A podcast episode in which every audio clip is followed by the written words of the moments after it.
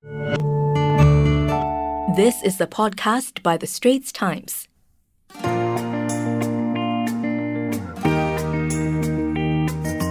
Welcome to Green Pulse, a podcast series by The Straits Times where we analyze the beats of the changing environment, from biodiversity conservation to climate change.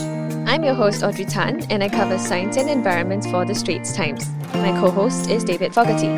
Hi, I'm David, and I'm the climate change editor at The Straits Times.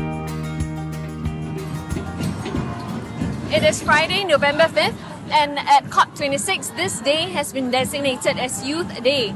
And as you can see behind me, the action is no longer inside the conference venue but out of it, as many people throng Glasgow streets calling for governments to exhibit more climate action.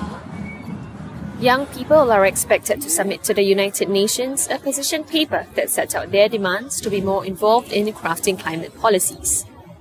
This is important, they say, as their generation is the one that has to live with the impacts of climate action or inaction today.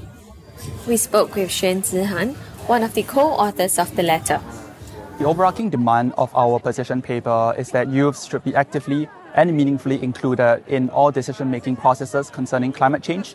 We hope that policymakers from around the world can consider youth perspectives and demands as they complete the negotiations at COP26, but also in the national agendas and commitments. We think that young people offer very innovative, very creative, and very effective ideas to climate policy that needs to be taken in, into account when policymakers around the world complete the negotiations. I can give two examples of how youths from around the world are calling for more ambitious climate policy proposals. One is in terms of politics and policy making, where youths around the world are calling for more ambitious nationally determined contributions known as NDCs, um, in terms of climate governance. So this will ensure that countries around the world are able to actually fulfill their promises made during the Paris Agreement at COP21. And that will ensure that countries around the world can also continue to raise the level of ambition in their policymaking process. The second way in which youths around the world are calling for change is through increasing climate finance, holding governments accountable to the 100 billion that they committed um, for climate action but also for the different range of climate actions. So, for example, in terms of adaptation, mitigation, and loss and damage. Well, that's a wrap for Green Pulse, and we hope you enjoyed our discussion. For more on climate change and the environment, do check out our stories in the Straits Times. And don't forget to subscribe to our Green Pulse podcast series on your favorite audio apps Apple Podcasts, Spotify, or Google Podcasts. That was an SPH podcast by The Straits Times.